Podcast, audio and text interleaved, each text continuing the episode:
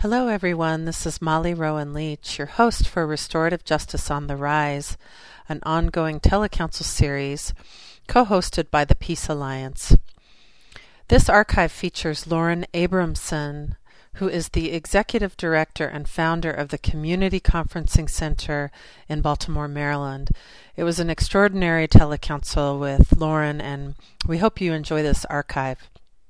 For more information, also, about this series and where the archives are housed, even from last year's segment, go to dopeace.us.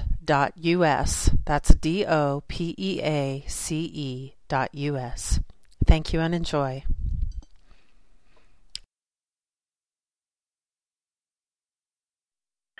Good evening, everyone, and welcome. This is your host, Molly Rowan Leach. I'm a board member of the Peace Alliance, and in great thanks to the Peace Alliance for this series, Restorative Justice on the Rise. Restorative Justice on the Rise uh, was originally a series that was began last season, and so you can find archives from all of the conversations and councils that we've had now in our second season here at dopeace.us that's D-O-P-E-A-C-E dot U-S. This is an international telecouncil series that is free and available to everyone in the world. Uh, people Skype in, dial in from wherever they are, and of course we have the archives and the building resource list available for people in our email blasts, as well as a plan to create even more of a resource center online recognizing that there's an, a very powerful movement happening um, that has grown over the last few decades, but certainly it seems to be now that there are some great um, individuals and communities coming together to really build bridges between the existing system and what is becoming in the forward movement in the justice conversation. So just a few quick notes uh, for those of you who may be joining us for the first time in this council. This is set up in a way that we'll be conversing with our special featured guest tonight as we do each time um, in a way that allows you to uh, be uh, a part of the conversation.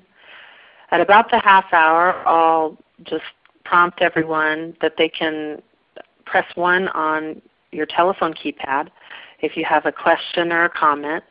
We'll also do that towards the end of the call tonight. But I also like to just urge anyone who might have something on their mind or heart during the entire hour that we are together to go ahead and press 1 on your telephone keypad even if it's not at those times. Again, this series archives is posted at dopeace.us please go there to visit the discussion board and also the Growing Resource Center, as well as upcoming guests and information about their programming and what they're up to in the world of justice. So without further ado, uh, I just am so honored and just in great admiration of our special guest tonight, Lauren Abramson. Lauren is the founder and Executive Director of the Community Conferencing Center of Baltimore. She's also a part of the Department of Psychiatry, I believe child psychiatry at Johns Hopkins University. She spent a good 15 years of her professional life um, on the ground implementing systems in delicate areas with youth, with people who have experienced violent crime, bringing people together with a fairly simple notion of allowing the voices to be heard when conflict and crime arise.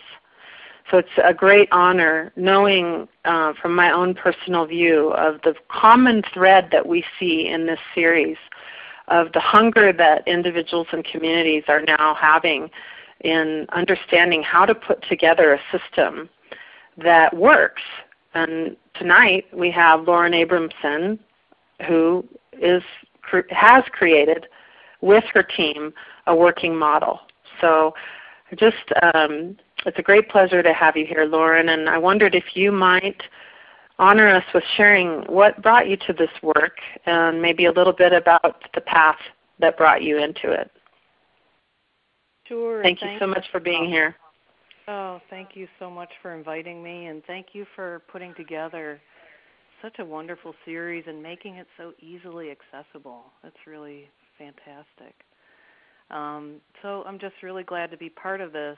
Um, I I came to this work uh, through, I guess, a somewhat funny direction. I uh, well, first of all, I guess a big part of it is that I grew up in Detroit in the 1960s and um, grew up on a block that was my community so very strongly. Um, and in '67, the, when the riots happened, that community really there was a lot of upheaval. Um, there was immediate white flight, and so the transition that happened very quickly in that community, we all felt it very much. And what we created in the wake of that was, um, you know, had its challenges and its strengths. So I think that I, I always say I'm kind of imprinted on Rust Belt cities, which is why I work in Baltimore now. But I've always very much been connected hmm. in working in communities. And then I got uh, a doctorate in neuroscience and animal behavior. Um, it was called biopsychology then. And I was studying how emotions affect health and illness. Um, and I always thought that I would sort of have these two parallel interests that I would work in communities and I would be doing this research on how our bodies how biologically we're built to have emotions and what the impact is on our health when we um, suppress them and when we can express them freely. And then in 1994, um, I was at a meeting of the Silvan Tomkins Institute. I had worked with Silvan Tomkins, who was a brilliant and largely ignored psychologist um, for the last two years of his life and he talked about the primacy of emotions biologically mm. for human beings. And he passed away in 1991, and in 94 there was a meeting of an institute created in his name, and that's when I met David Moore from Australia.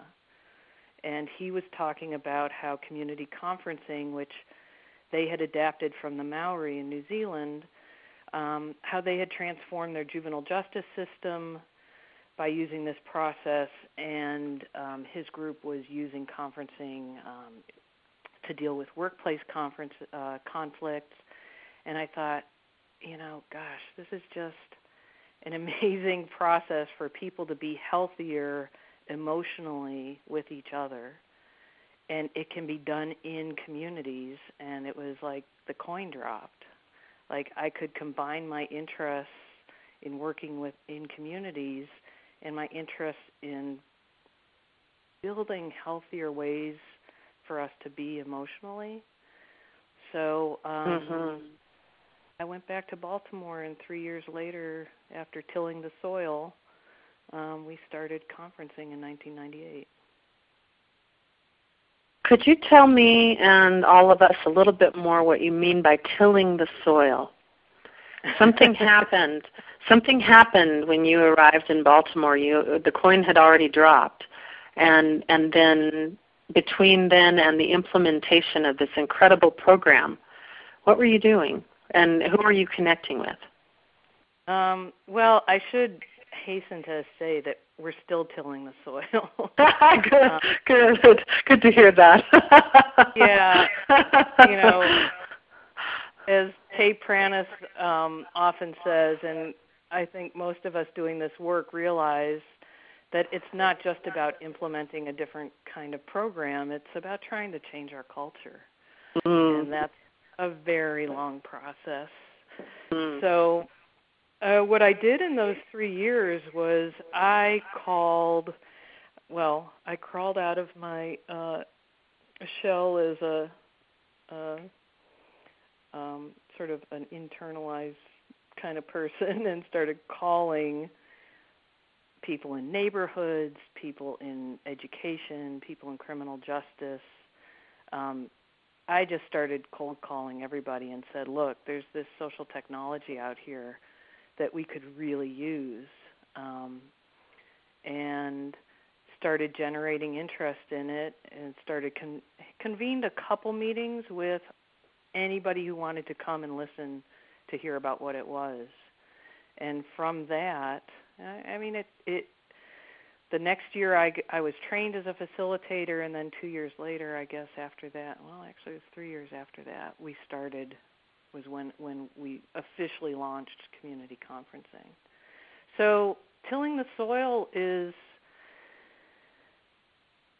there you know just getting out there and talking to whoever you can about this because one of the things that has just been so fun about it is that you never know who's going to resonate with this and who's going to say, you know what, I know somebody, and um, let me connect you with them. And so, if I'm on an airplane, if I'm, you know, wherever I am, you know, if the conversation comes around to there, it's just that's tilling the soil. Mm. And and it seems to also offer a sense of we're not trying to go in and tell the existing system that it's wrong, um, because that that doesn't work either. As far as um, like we were just talking last week with with Dr. Carl Stauffer of Eastern Mennonite University, and he was sharing his experiences in Africa and the importance of going in with with a sense of humility and of wanting to hear from the people whether it's within the existing system or within the neighborhoods of what you know what's up and and what what how do they think uh, justice might might occur in whatever conflict has arisen or might arise. Is, uh, how does that that seem to you, Lauren? Oh, I, it's I I can totally relate to that. And I mean, one of the things that we'll typically say to whether we're going to the juvenile justice system or to the courts um, or schools, you know, if I meet with a principal, because schools especially, I mean, they get bombarded every other week with the latest, greatest new thing. And what I'll say is, you know, what are you finding? What's the most frustrating kinds of things for you to deal with? And what are you using now, and how's it working for you? Mm. Because if things are working, then they don't really need something different. But so many things, unfortunately, are not working well.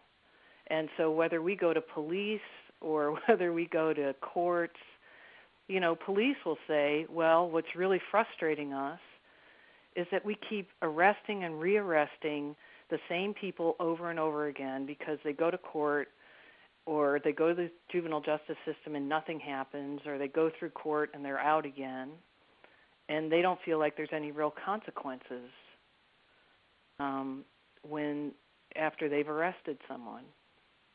So every sector kind of has their own frustrations, and then we can respond to their frustrations and say, "Here's what we've been doing, and here's how it can address that."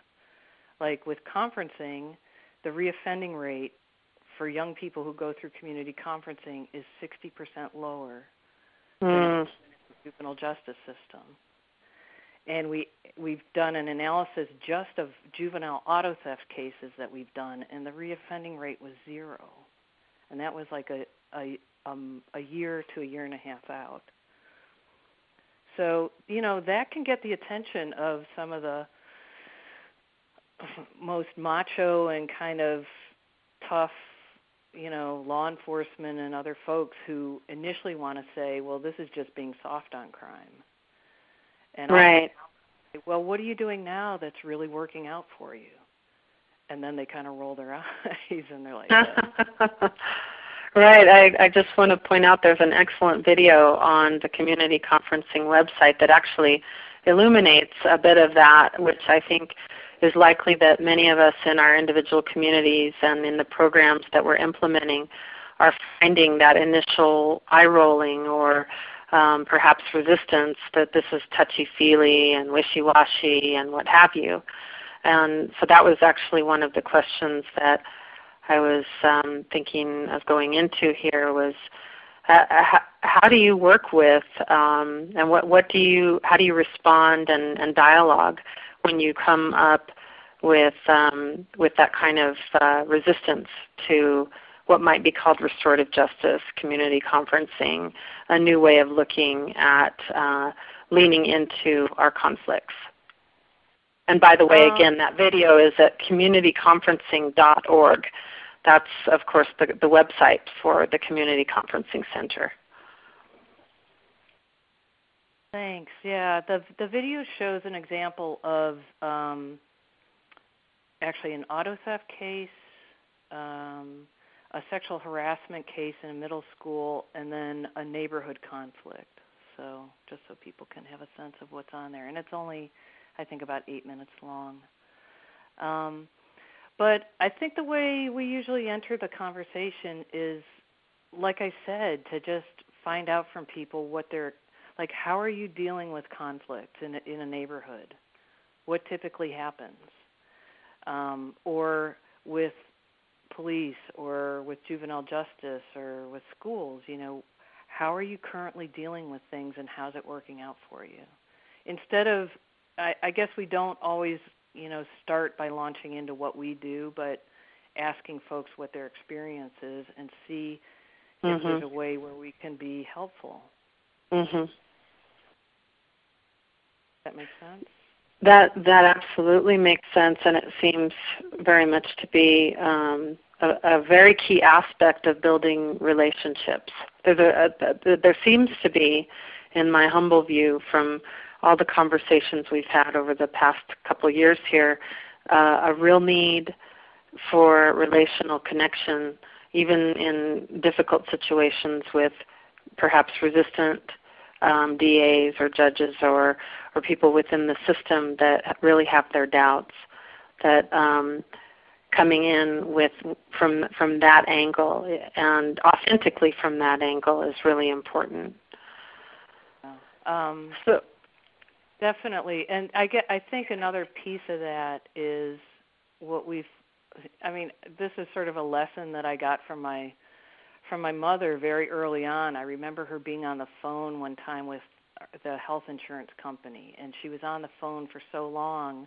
And what she taught me out of that experience, she said, um, because by the end of it, they had gotten the problem fixed, and she said, if you're ever working with a big you know company or a big institution find the person who's getting stuff done and who is actually doing things you know so she would just go to the next person. If she was talking to somebody she would ask to talk to somebody else. Um, and i just find that no matter where we're working that lesson is so helpful. Like in schools we have we have gotten our work embraced by schools because sometimes uh, one of the most powerful people in a school sometimes is the school secretary. They know everybody that's going in and mm-hmm. out of that school, and they're very well connected with the administration and with the teachers. And you know, when we share what we're doing, sometimes the secretary is the one that goes to the principal and makes the case for us to bring us into the school. So mm you know whether it's in the juvenile justice system it's like we talk to as many people as we can and find the person who's resonating with what we're saying because if you get somebody inside who's a champion that's you're way more likely to to build from there.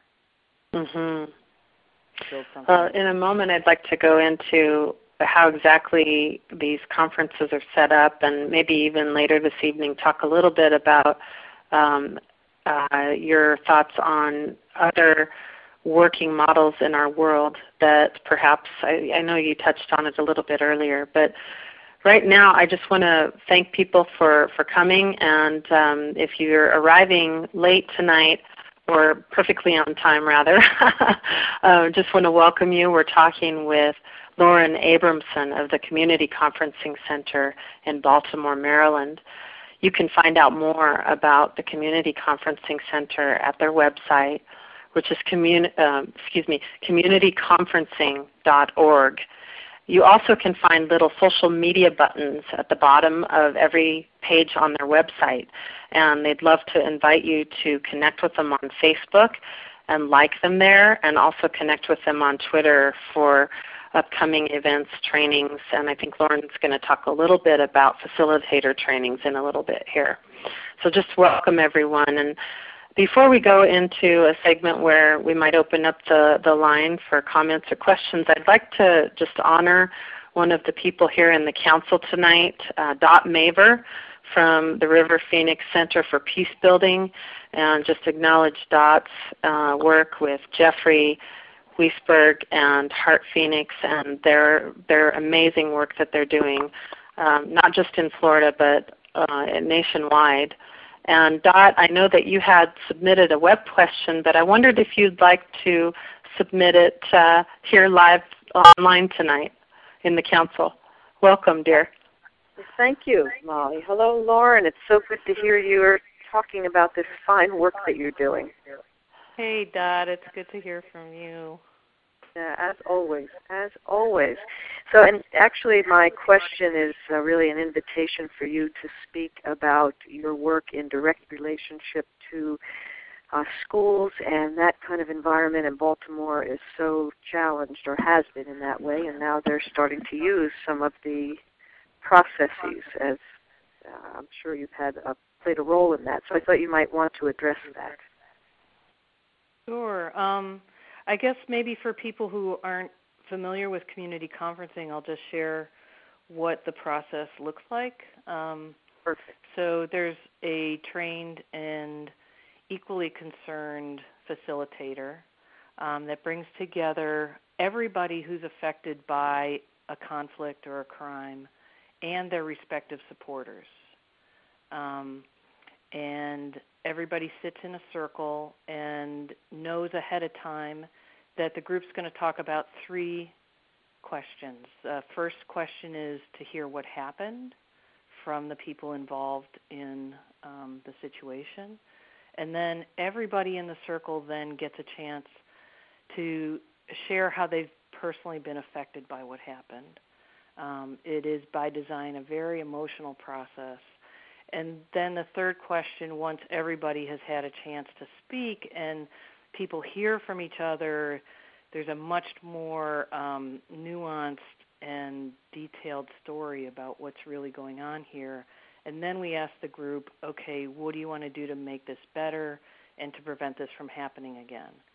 And if people can, they come up with an agreement which is written down, um, and each point on the agreement has what everybody agreed to, by when is it going to be done, and who's responsible for doing it.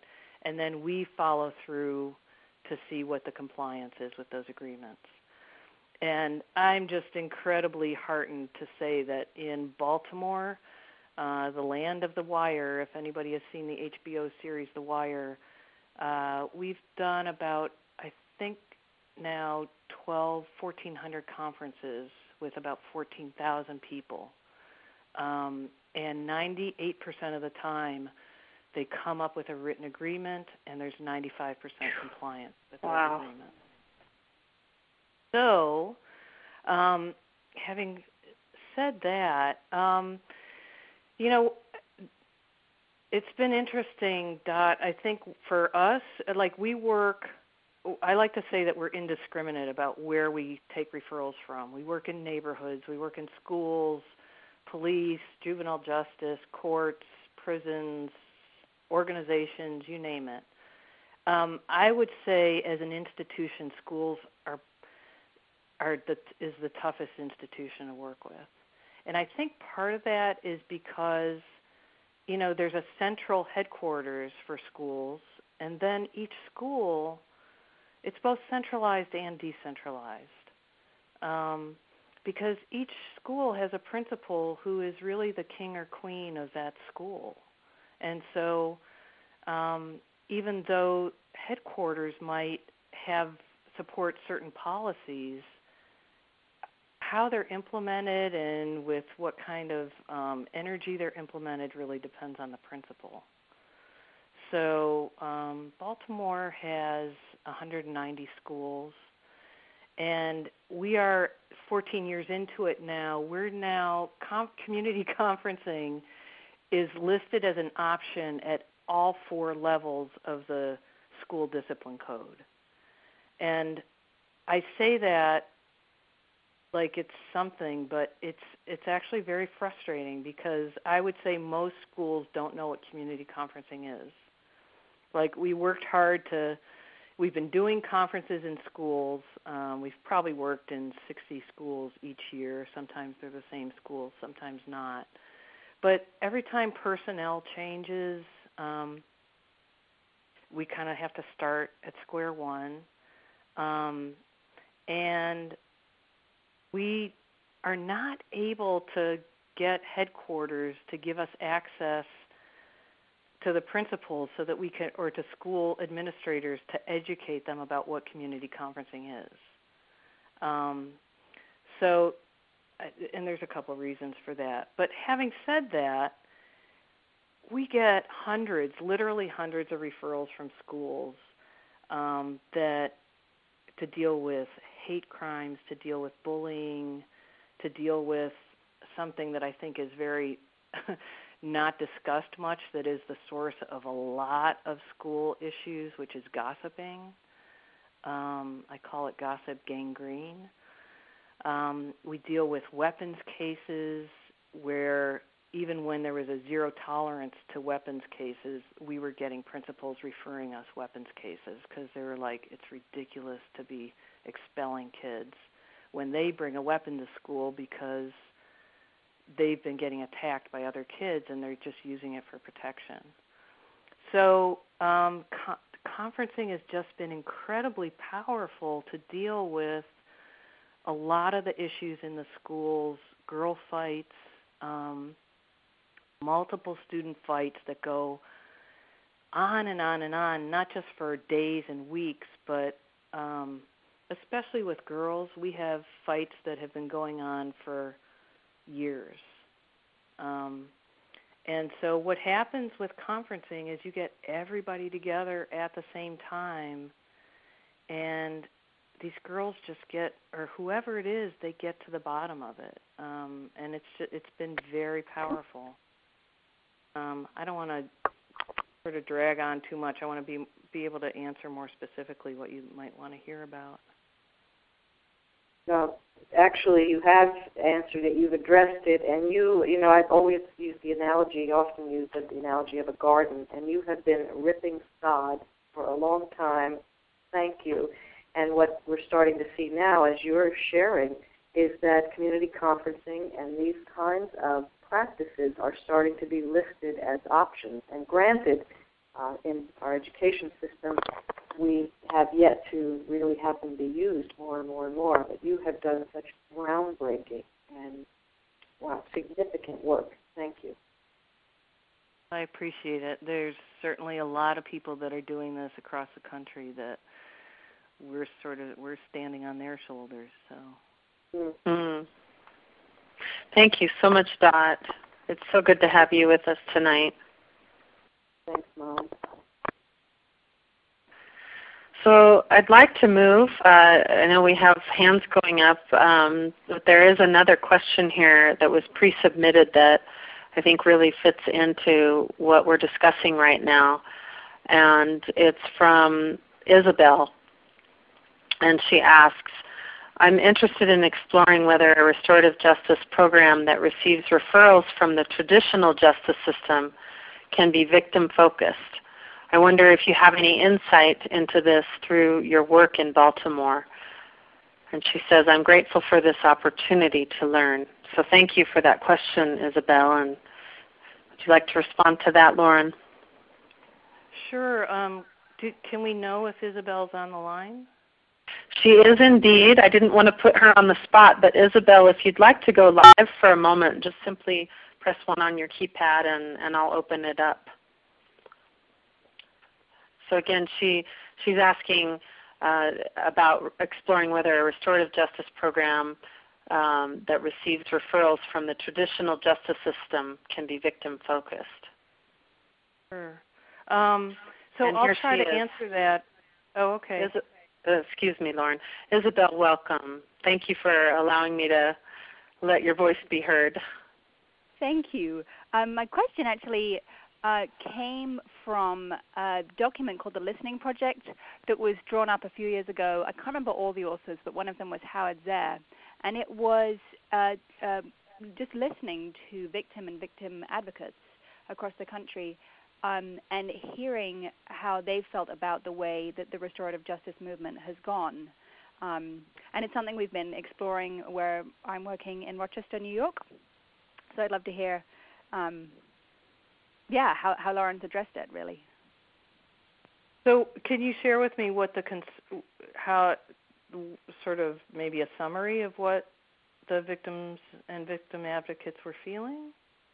Yeah, um, that because restorative justice was um, essentially having to work within our criminal justice system, within the confines and within um, the way that that's designed, very offender focused, it was losing the victim focus.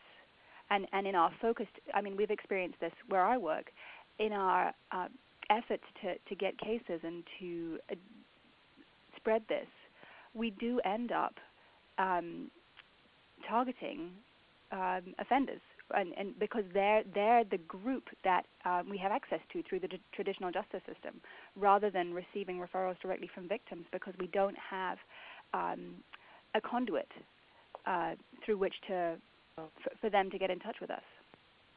Okay. Um, well, I think, um, I mean, we always.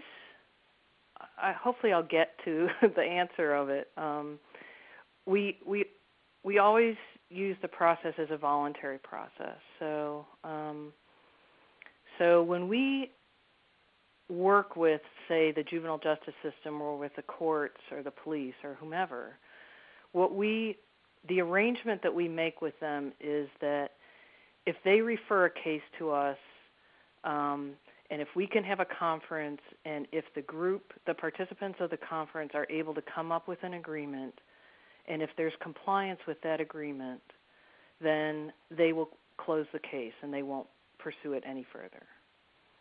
So um, when we're referred a case, um, usually the we call it the state's attorney, but the district attorney um, sometimes will contact the victims, um, but usually we're the ones to contact them to just to um, tell them that this is an option and engage them in a conversation to see if this is something that they'd be interested in participating in.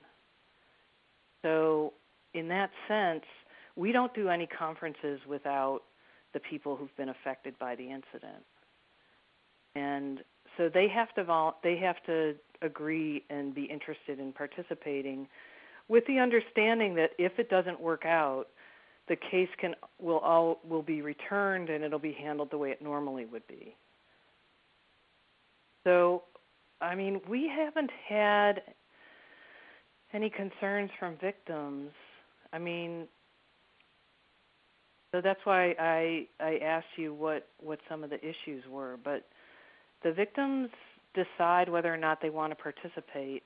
Um, we've had calls from people who've been victims of crime that knew about conferencing and asked us if we could try to get it out of the court system to go to conferencing, and so we'll do that if it happens. But even if it come, even if it comes through the system, we don't move forward until we speak with the victims. So, in that sense, not every victim knows that it's an option because it depends on what cases they've sent to us. But the the the people that have participated in general feel like, you know, they they have a voice in this process and they can decide. You know, they have a voice in in deciding how to how to move forward. Does that answer the question? It does. I'm I'm really grateful to hear that you always um, have the people who have been affected at the conference.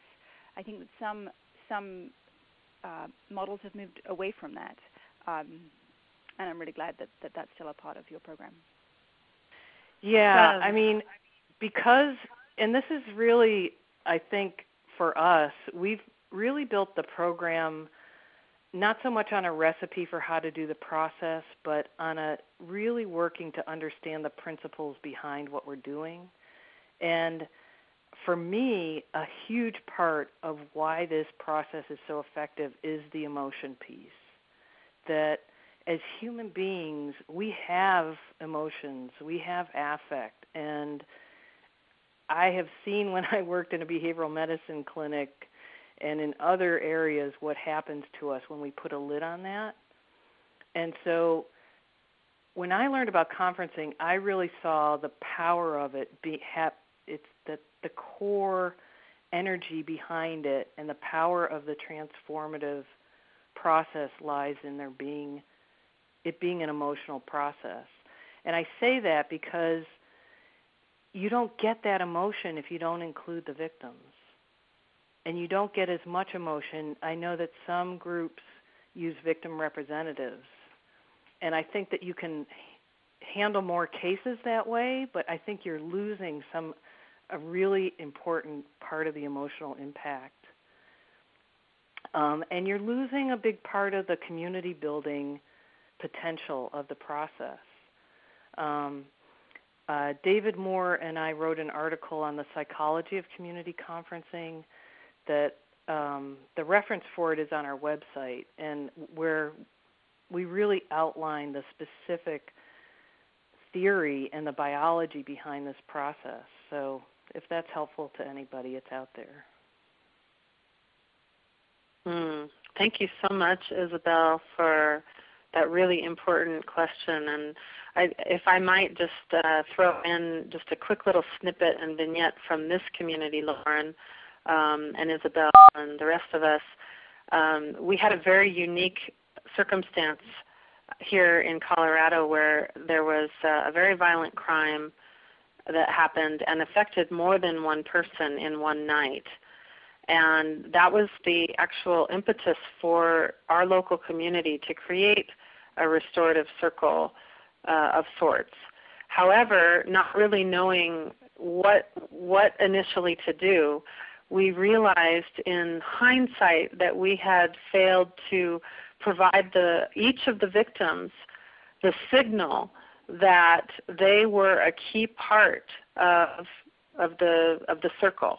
Um, whether they wanted to come or not, uh, we found out later a couple of them wanted to, and a couple of them did not want anything to do with it. And so, really, uh, the discovery was made uh, again in that we had had um, slipped in giving that initial signal, um, in in making it be known that this was really first and foremost about hearing from from them if they were willing and tending space with and for them. Um, a few of them did come to feel that it was offender centered, and I think that uh, Isabel, maybe if I'm hearing you correctly, that that might have been what you were getting at was this this loss of sense of of it being more of a, a complete holding of the circle, and maybe even first and foremost of hearing the voices of the victims. Whereas in, in our case, locally, we had the occurrence of, of a few victims feeling like we were um, so called offender focused. So I just wanted to throw that in there uh, as an experience.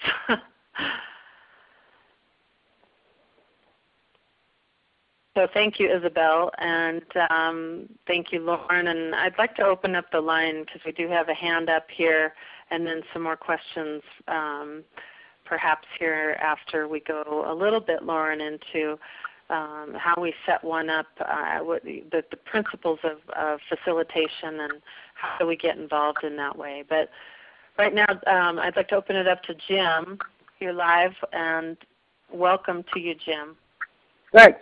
Um, so uh, last week we talked with Carl about one of the consequences of having a really bad economy is is that judicial system is going broke here in California and probably around around the country. Um, one of the other things that everybody's woken up to in California is that the war on drugs has had a very disproportionate and negative impact on minority um, minorities.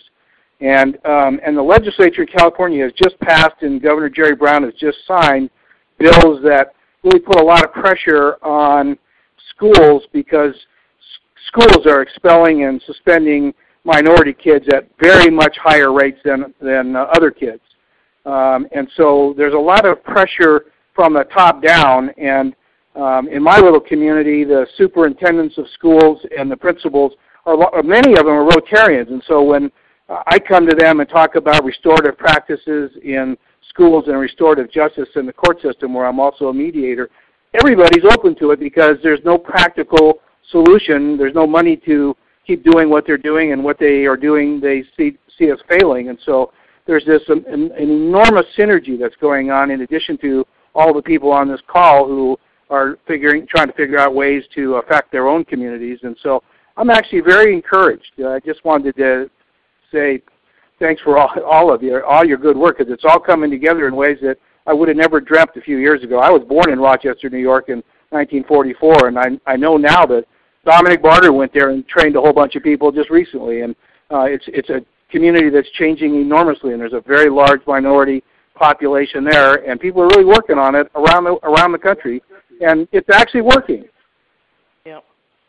Yep. Mm. And it's it. Thanks for that. I mean, it, it it is working, and and it is really heartening to see. I mean, uh, here in Maryland, when I go to the legislature and and talk with um, legislators on both sides of the aisle, it's no longer a, a issue of left or right. I think you know people on both sides of the aisle recognize that what we're doing isn't working and that it's very expensive. Now there's a private prison industry that's benefiting from having so many people in prison and um, and the fact that it's racist in its implementation is you know, even more reason to address these issues.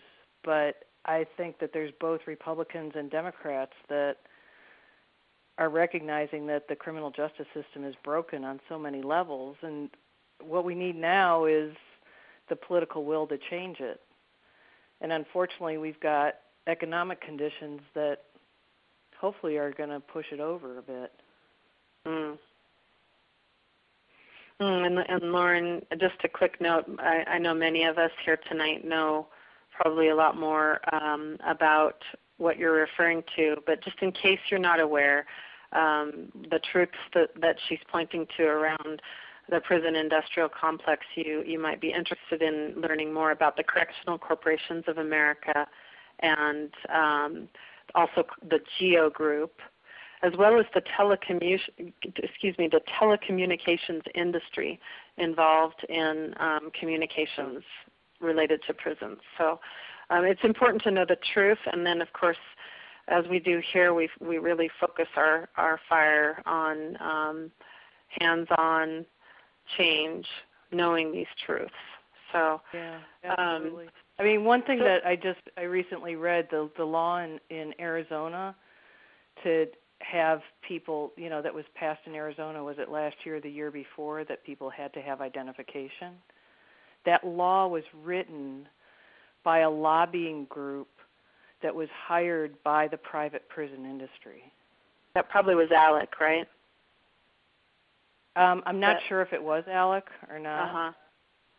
But it was it was written by a lobby the actual legislation that the private prison industry commissioned the lobby group to, to write the legislation, which eventually mm-hmm. got passed.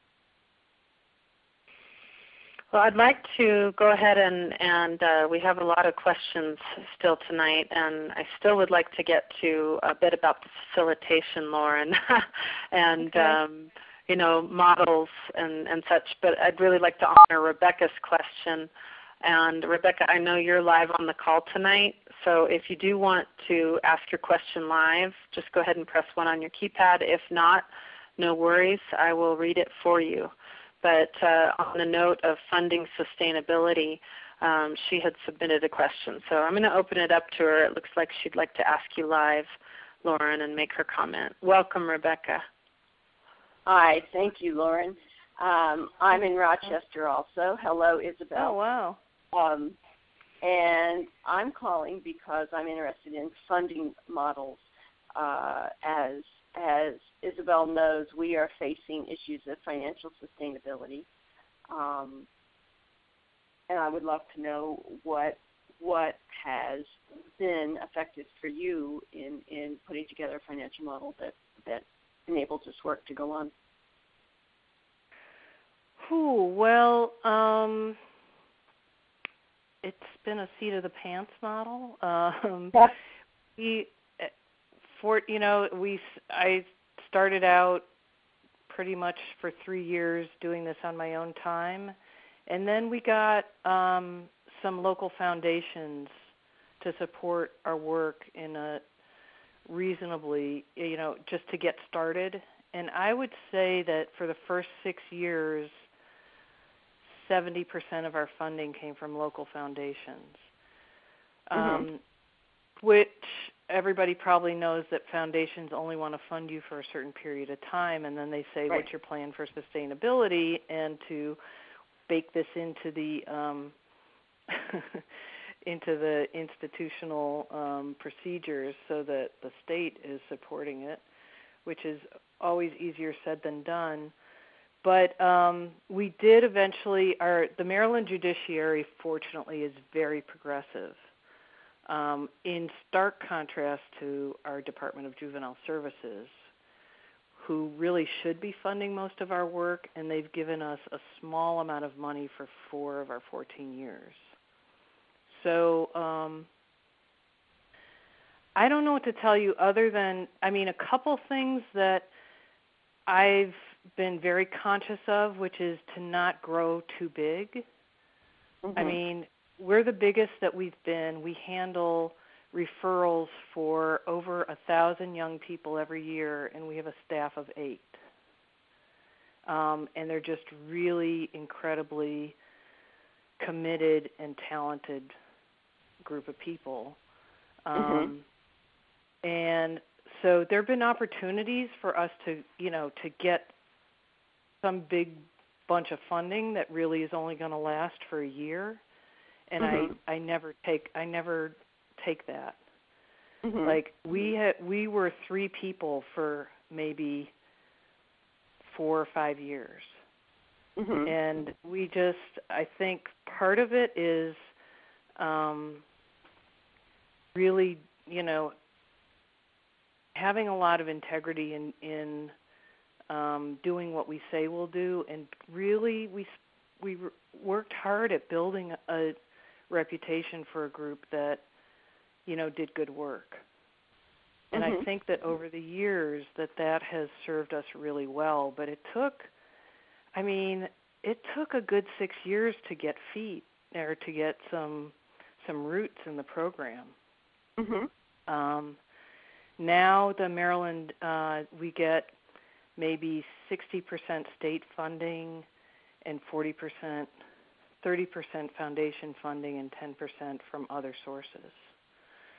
So, um, I mean, I think that part of it is um, building, you know, not growing, just being tight in terms of how um, how you develop the organization to to begin with, um, and one thing that I have found really helpful for a lot of years is what I kind of have called bottom feeding, which is at the end of the fiscal year to go to agencies and say, "Do you have any money left that you need to spend?"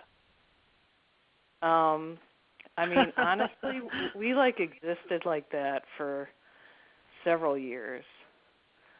Um, and it's hard because it's not something you can count on, but most the way things go, if, you know, three months before the end of their fiscal year, places know if they've got money left. Mm-hmm. Um, you know, it's not a way to run a pro to sustain a program, but it can fill in. You know, you can do some good spackle work with that stuff. I love that term, spackle work. Yeah, so so being willing to put in blood, sweat, and tears, and being very, very careful uh, to make sure that everything you do has has integrity and and uh, adequate follow up and and and not take on more than you can handle and build a reputation that way. Yeah, and and, and do the occasional bottom feed. Right. And we've documented our outcomes and we share them. Like I go around in my pocketbook with a, a folder that has all of our data over the last six years. And I share Great. that with people. That's Um, interesting because that was going to be something I wanted to make sure we talked about tonight, Lauren. Yeah. So uh, the the working model piece. But I don't. I, I really appreciate this conversation about this important piece because I think it's on everybody's mind, and I know Yeah. that quite a few of us here tonight have probably are facing similar issues. So this is very important wisdom. I mean, the process itself speaks for itself. I mean, when people hear about a conference that went really well for a case that was really Right. sticky or pro, you know, Mhm. I mean, one story can take you a long ways. Mm, But Right. I can't tell you how many times I'm like out at a school or someplace and somebody says to me, "Your place is amazing. You know, your people actually returned my call within a day after I called them." And they they did what they said they were going to do, you know, and people comment on that so often. Mm. Well, thank you, Rebecca, and um, Yeah. I just want to want to turn to Lauren the um, another common thread in these councils, and also during Justice Week uh, uh, as a segment of the Summer of Peace. Um, one of the common threads has been a working model, and uh, you were just saying that you have something that you share with people. Um, is there something that people can access? uh, either online or or otherwise, or is there something in the works that that might be kind of a um, a guide for people to use in possibly implementing something like this in their own community? Well, one of the things that we typically do is we, um, I mean, we do facilitator trainings twice a year in Baltimore, um, but I think training facilitators is about 5% of the work of what it takes to build a program. And what we've been trying to do is to work with a small group of com- people who are really committed in trying to start a program of their own in that what we want to do is work with groups for two to three years um, working on a you know through all the program development issues. Um, and the facilitator training piece is really only a small part of it. So when we engage with a group to to do the whole program development package you know we share the database with them we start before the facilitator training in, in talking about how to generate interest and stakeholders and it's kind of a soup to nuts thing. Um, and so that's something people can all can contact us and we develop you know we figure out what people need and what we can provide in that way. Um, and i know that there's groups out there that use restorative practices in really creative ways um, i think that betty burkes might be on the call and she's with um, she's been very instrumental in, with a group in new orleans called rethink and they work with young people and um, use restorative practices in different ways. I think finding out where there are different programs that are working and talking with people is really helpful. Um, And, and So indeed, Betty to- is on the line tonight, or she is in the council room tonight. Um, so just sending out a warm welcome to you, Betty. And um, and just uh, Lauren, on that note, uh, where where is that happening? Is there a central area that you have noticed in the virtual realm or otherwise where people can get together? And um, I mean, besides possibly this humble council that we've been doing, but um, Oh. other ways for people to, you know, to, to find each other and to discuss what's working, what's not, what's happening out there, given that there's so much coming. There is a lot. I mean, we the groups that we work with, we try to meet virtually once a month or every other month. Um, there's a general restorative practices listserv that was being run through LinkedIn by that Lisa Rea um, in California had put together, and there's about two, three thousand people on that list serve. Right. Um, right. are you familiar? And, and they're also on Facebook. Um, I believe it's okay. Isn't it IIRP? Is that Lisa Rea's? It's not IIRP. No, it's um. Oh, I don't know the name of it, and maybe if I can find it, would you be able to post that somewhere? Of course, you bet. Know about it, yeah. Um, yeah.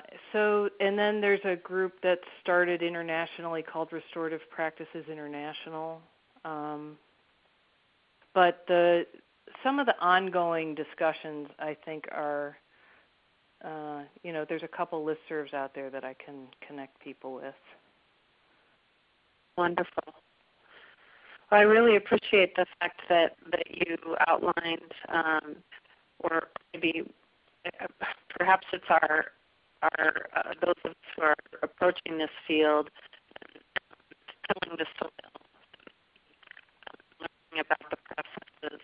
Um, our our inclination is to think perhaps that uh, the facilitation piece is, is a key aspect.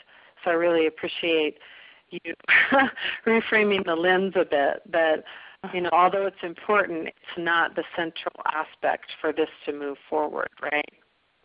Yeah i mean in terms of building a program i mean the i'm actually i can't believe i i just spent a month um i'm trying to actually put together somewhat of a guidebook for implementing programs like this and it's divided into the principles the process and the program implementation issues. So my hope is that that might be done by January. So maybe there'll be a resource out there for folks.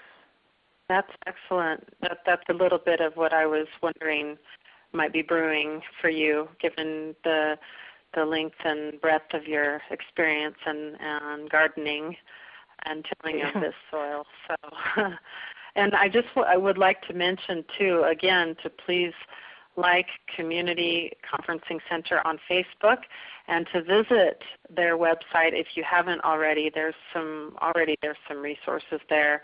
You have a statewide network that you have um, listed and your partners, um, the background information, and the, the programs and services that you cover are quite wide um, as far as not just in, in schools. Mainly, we've been talking about schools um, tonight, but uh, also in law enforcement and, and, and a very important program uh, in working with people re-entering from prison. As we know, uh, many of us know there's there's little, if any, kind of bridging programs, um, certainly supported from the inside. Uh, of our current correctional systems.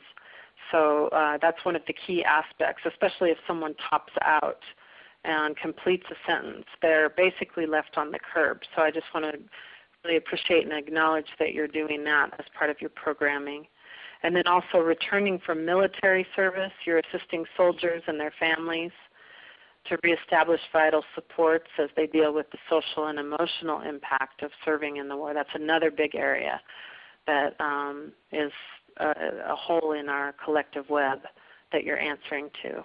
So um, I just want to to just uh, close tonight, um, Lauren, with you by just inviting you to to make any comments about um, the the ways that we can can work um, more deeply as individuals and in our communities in this way. I know that we gather for this common purpose of leaning into uh, to, to, conflict together.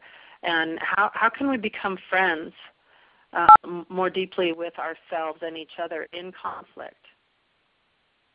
Oh, by doing that crazy radical thing of talking to each other. Um, and especially talking with people who are not like us or who for some reason we perceive that we're not like you know that you know just groups of people who you typically don't talk with or and um yeah, stepping up to to be present and to engage in that conversation. I'm just so impressed in doing this work that real transformation happens through an emotional connection with real people, um, and that it's not an intellectual process.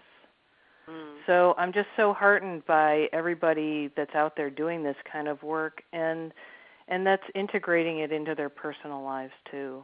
I mean, we've just become such a culture that where people and groups of people are separated from one another and thinking that we're very different. So I just encourage people, all of us, to just stretch out a bit and mm. what what was that old tele- telephone commercial? Reach out and touch someone. right, right, right, and and uh, and the power of vulnerability in this process as well. I love how you speak to um, you know our common humanity and and that there's always something that we share um, even even if we think that we're different or completely conflicted with the other so to speak there's always something that we share and that's our basic need of love and uh, our common humanity Thank you so much, Molly. And I just want to again thank you, Lauren, and thank everybody for taking part in this council tonight from wherever you came in uh, into this room from our beautiful world that we inhabit, and for making it a better place by connecting uh, one by one in, in this way. And I'm really excited to um, say that our special guest speaker um, next week is Andrea Brennicke, and she just she happened to be a part of this council tonight as well. She'll be with us next Thursday, October 4th. So just make note um, that that's Thursday, not Wednesday night next week, October 4th, same time, 5 p.m. Pacific, 8 p.m. Eastern. And I'd just like to invite everyone, and Lauren, you as well, to take this conversation over to the discussion board at dopeace.us and to enjoy uh, further conversation there if you are so moved, and to find the archive there um, for this tonight's call posted shortly. So, Lauren, again, great thanks for your amazing work and for the way that you've shared with us tonight. Thank you, and to you for yours, and everybody. Thank you. Thank you, everyone, and have a wonderful rest of your evening, wherever you are. Good night, everyone.